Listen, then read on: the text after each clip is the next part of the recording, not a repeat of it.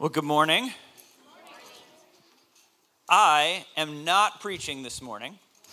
I'm just here to introduce you to someone that you already know. Everybody say hi, Chelsea. Hi, Chelsea. That's I, so fun, guys. I love that.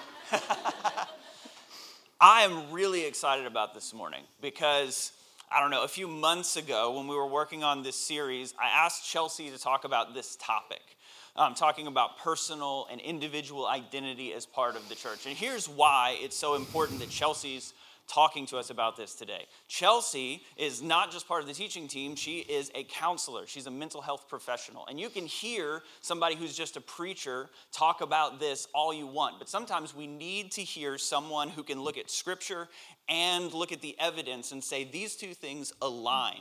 So today, we don't need to hear just from a preacher, we need to hear from a professional as well so that we can see the overlap between not just the world of mental health, but scripture and see the way the two align. So, Chelsea is an expert in this field that she's talking about today. So, give her your attention, and I believe that God has something that He wants to say to us through Chelsea. So, help me welcome Chelsea again. She's been here plenty of times teaching, but welcome her again to the stage.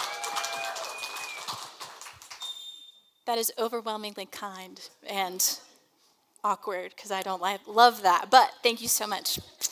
Um, I am very excited uh, to be able to speak with you guys this morning. Um, happy fall, guys. October 1st. It's still 82 today, but whatever.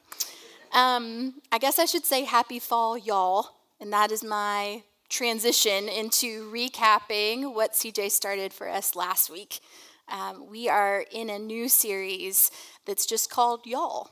Um, and we are looking at the idea that when scripture often says you, it is to y'all, it is to collectively the readers as a whole, not necessarily how you and I might be um, more quick to, to look and to say, me, I, just me, but it's collectively y'all. And so last week, CJ talked about how the, the community is a gift community. And so this week we're talking about what it means to be an individual as part of that community. Um, so we are going to be looking at the end of Luke 2. Uh, we're not talking about the Christmas story, guys, not yet, in a couple months. But we are at the end of Luke 2. We're going to look at verses 41 through 52 this morning. And I am, I love this story. And I want you guys to hear the emotions in this story. I want you to hear, uh, I want you to see Jesus in this story. So we're going to begin in verse 41, Luke 2 41. So now his parents went to Jerusalem every year at the feast of the Passover. And when he was 12 years old, they went up according to the custom. And when the feast was ended, as they were returning, the boy Jesus stayed behind in Jerusalem his parents did not know it. But supposing him to be in the group, they went a day's journey, but then they began to search for him among their relatives and acquaintances. And then when, did, when they did not find him, they returned to Jerusalem searching for him. And after three days, they found him in the temple, sitting among the teachers, listening to them and asking them questions. And all who heard him were amazed at his understanding and his answers. When his parents saw him, they were astonished. And his mother said to him, Son, why have you treated us so?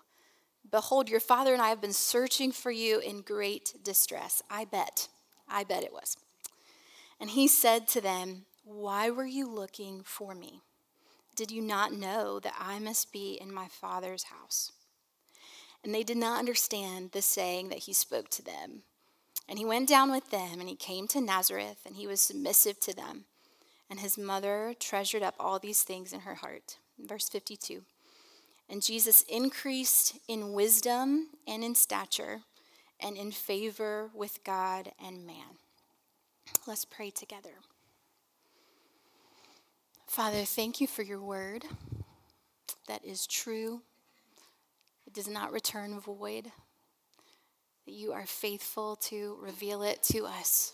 And so as we sit in your word and explore together this morning, would you Would your word remain on our hearts? Would your spirit impress on each of our hearts what you have for us? And would all the other things and all the distractions fade away and be forgotten? We ask these things in your name. Amen. So, when somebody asks you about yourself, what do you say? What are the things that, that you say when you first meet somebody? Maybe it's what you do for a living, maybe it's where you're from, maybe depending on where you are when you meet these people, maybe it's I grew up in, in this area, and then you find similarities of things that you have in common. We, we want to find things in common with people. That feels good to us, right? Um, I got to meet some folks this morning, and we talked about how we were from the same general area this morning, and, and it just feels good to know that you have things in common with other people. Um, we are naturally prone, we are naturally have this tendency within us to orient ourselves to people who are like us. So when we're sharing these things, we're going to continue talking about the things we have in common, not necessarily the things that we don't have in common.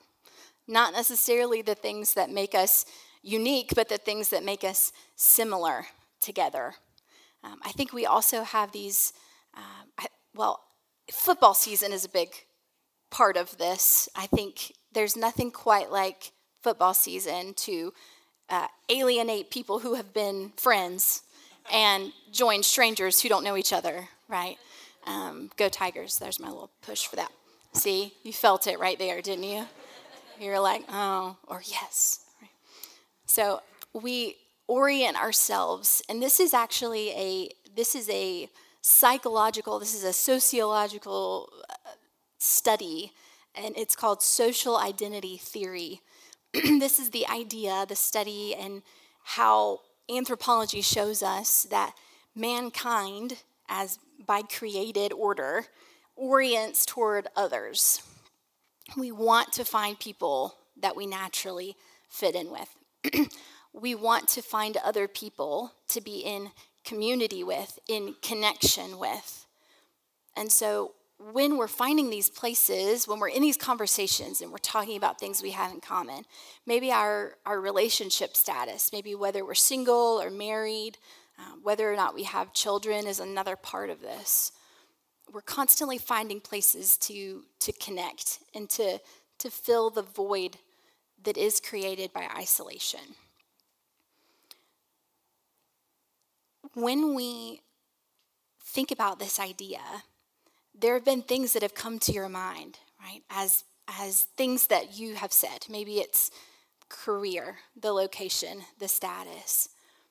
But none of these things necessarily fulfill for us what we want them to. These things alone don't provide for us this, um, this fulfillment necessarily.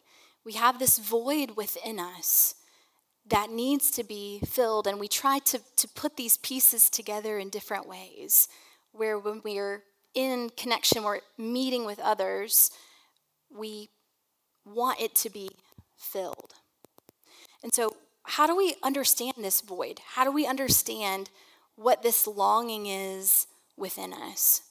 And so, I want us to go back to the scripture and this story.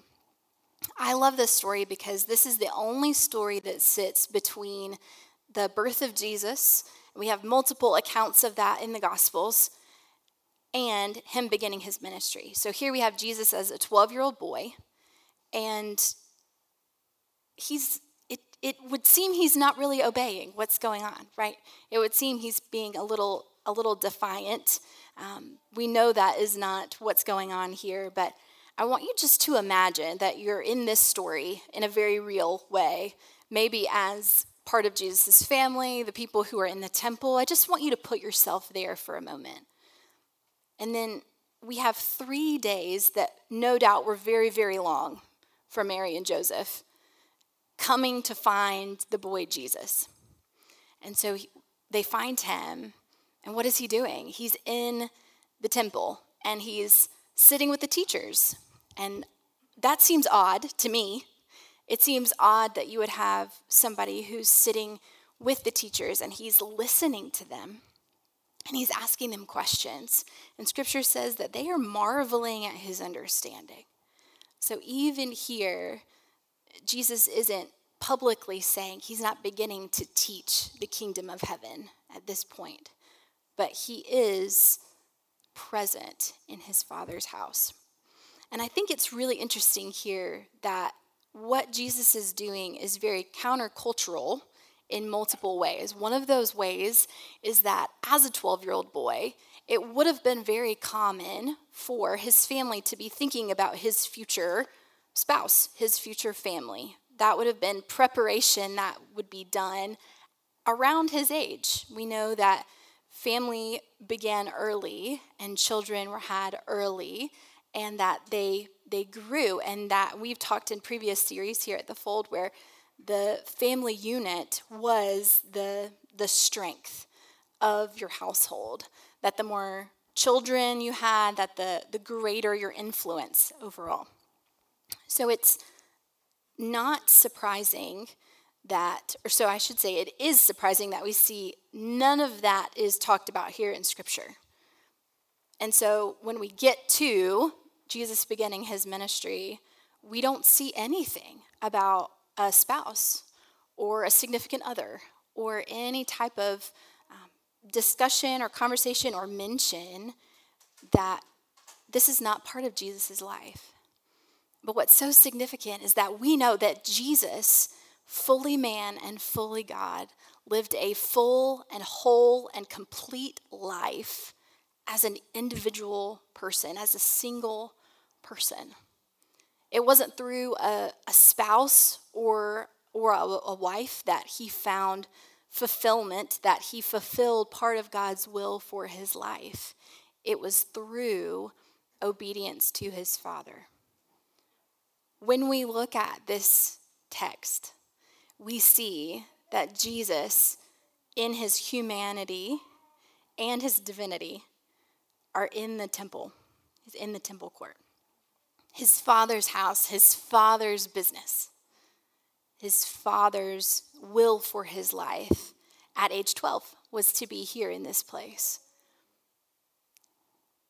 When we think about our lives and our fulfillment, we likewise are fulfilled when we are obedient to the Father, not in relationship or in status or in these markers that we have.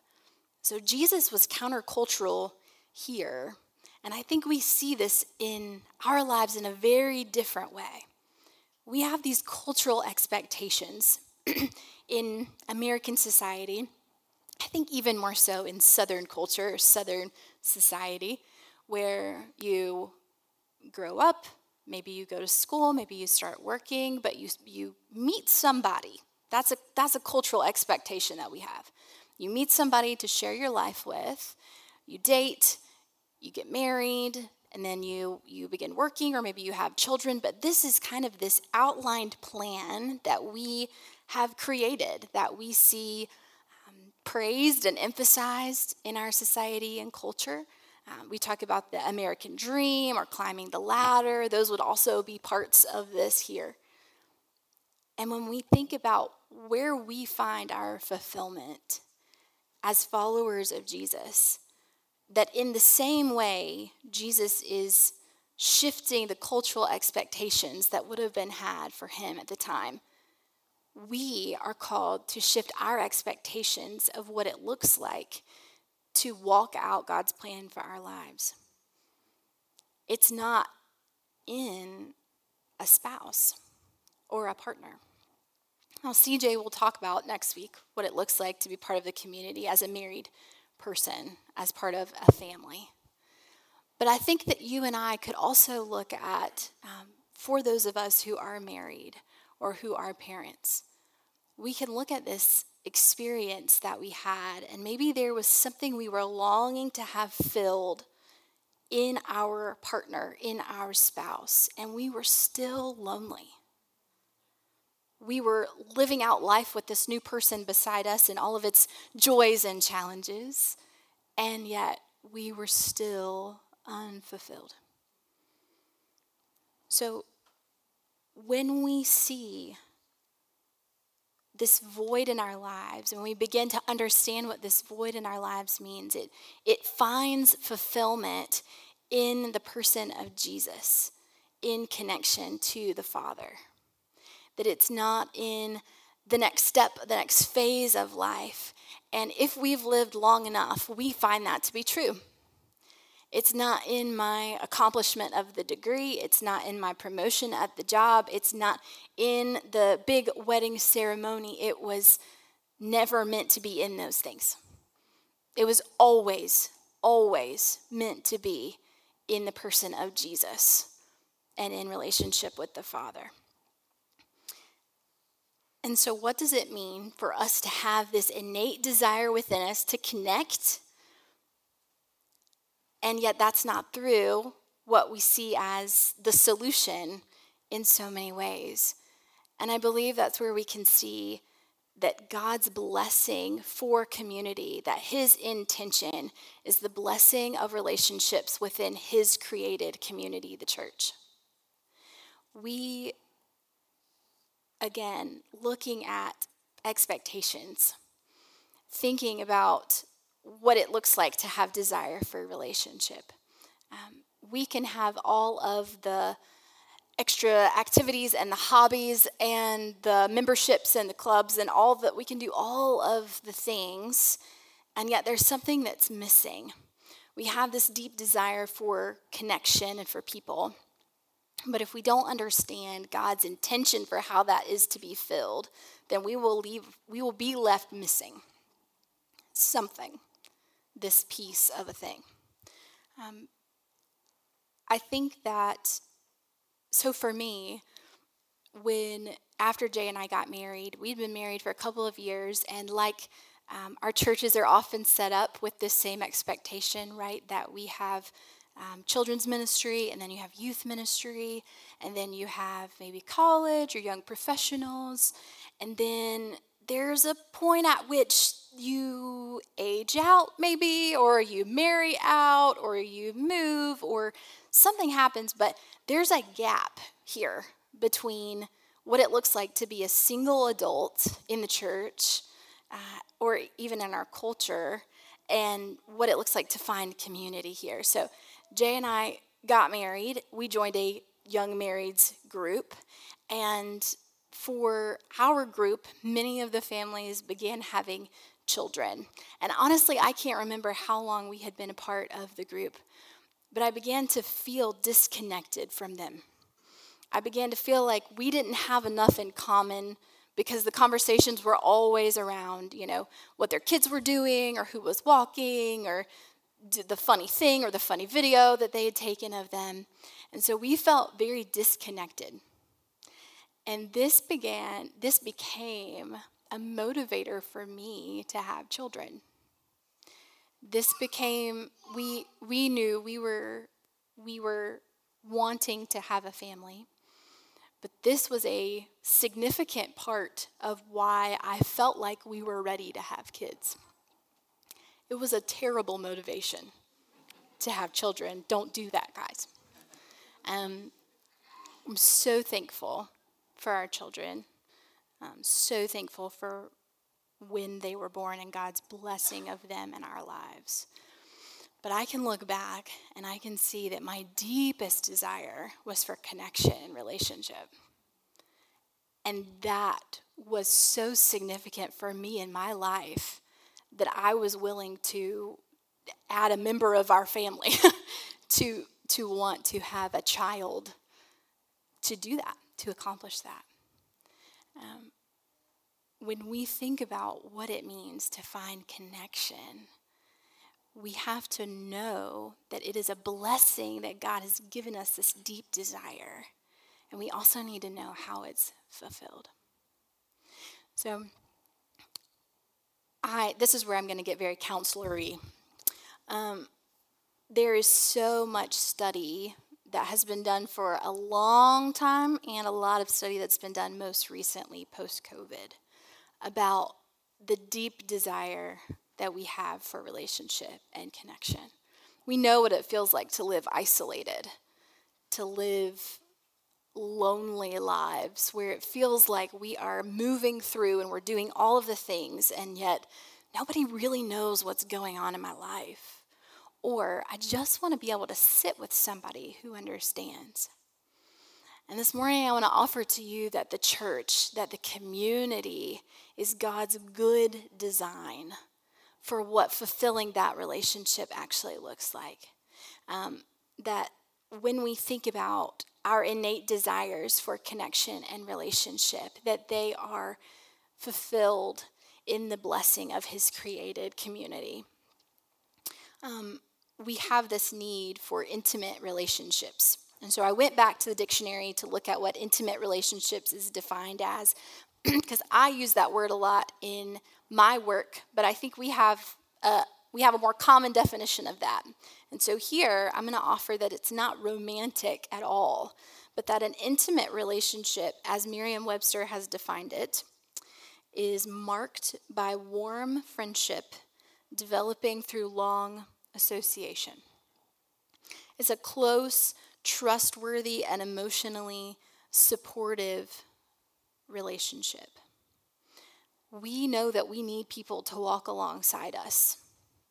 I think you, you and I can imagine, we can remember, we don't have to imagine, moments where we have been alone and we have needed somebody to sit with us. We have been in a place where there's nothing else that is filling the void. But when we come back to obedience to our Father and in His created community, we realize that we weren't alone. We realize, I can realize that God's good intention, His blessing for us in this is relationship with Him and with His people, collectively, the church. Um, to be in a relationship with God is to be in relationship with His church. We are, the church is His bride the church. The Bible is full of uh, pictures that are given to us for what the church means and looks like. And I think that that's that shows us how significant it is to us in our lives that scripture talks so extensively about what the church ought to look like and what the church ought to be. Um, I recently was watching this show, Jay and I were watching this together called um, Live to 100 Secrets of the Blue Zones. Has anybody else seen this? Yes, yes. Beautiful, right? So this is this is a show on Netflix, and this is uh, six or seven episodes where um, a, a, man is traveling to what are known as blue zones, and these are areas where there are more centurions or people who've lived past the age of 100 any, than anywhere else in the world. And so this man in the show is showing, you know, four, five, six different characteristics or categories that are kind of defining the area specifically. And so some of those things are things that we know, you know, d- diet, that's the things that they eat. It's um, maybe it's the areas where it's very steep. That was my favorite. This one was in the Mediterranean, I think one of the Greek islands. And everything was so steep, so they just constantly walked hills all the time. Um, the thing that I love the most, and this was the one that was most synonymous to all the areas, it is the fact that they had community. There were people to share life with. Um, maybe it was their family.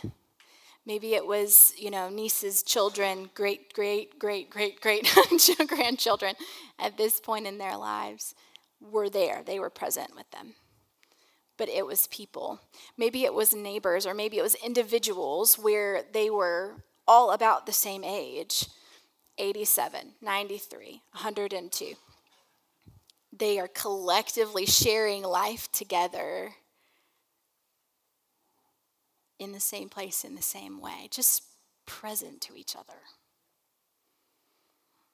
And there's not a stipulation in Scripture that says this is accomplished when we have one person to walk through it in this life with.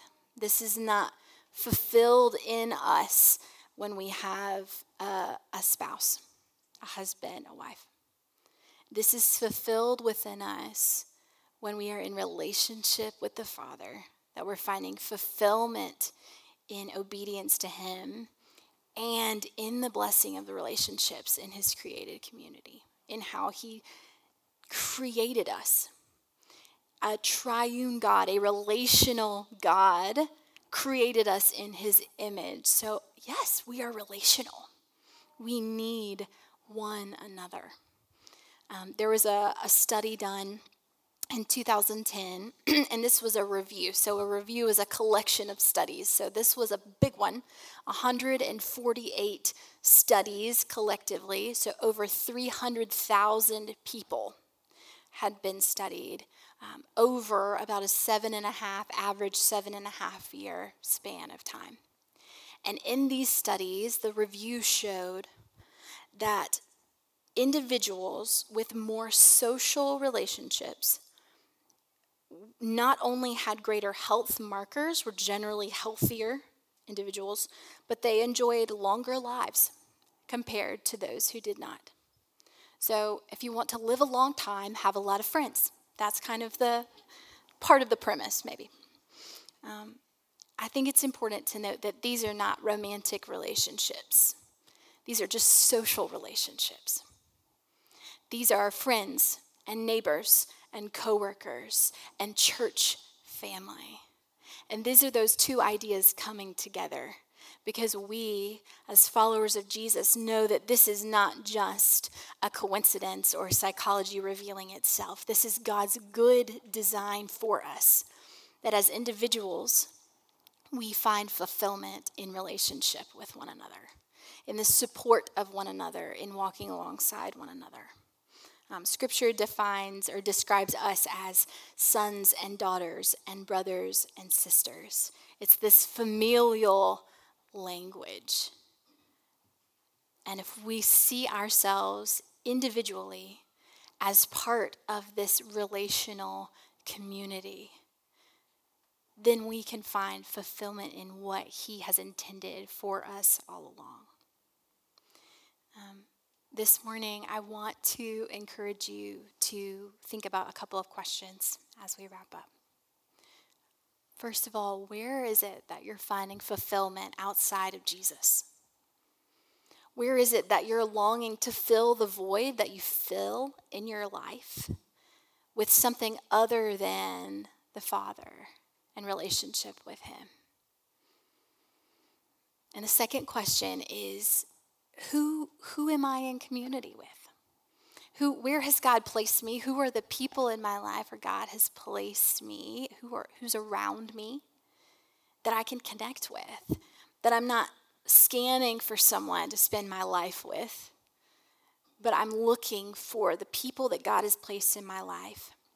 If I'm constantly looking for something that's out there, then I'm missing what's right here. And so, in this place in your life right now, for where God has you, in the job where He has you, in this room where He has you, in your neighborhood, in your community, who are the people that God has surrounded you with, that He has good intention for you in your life?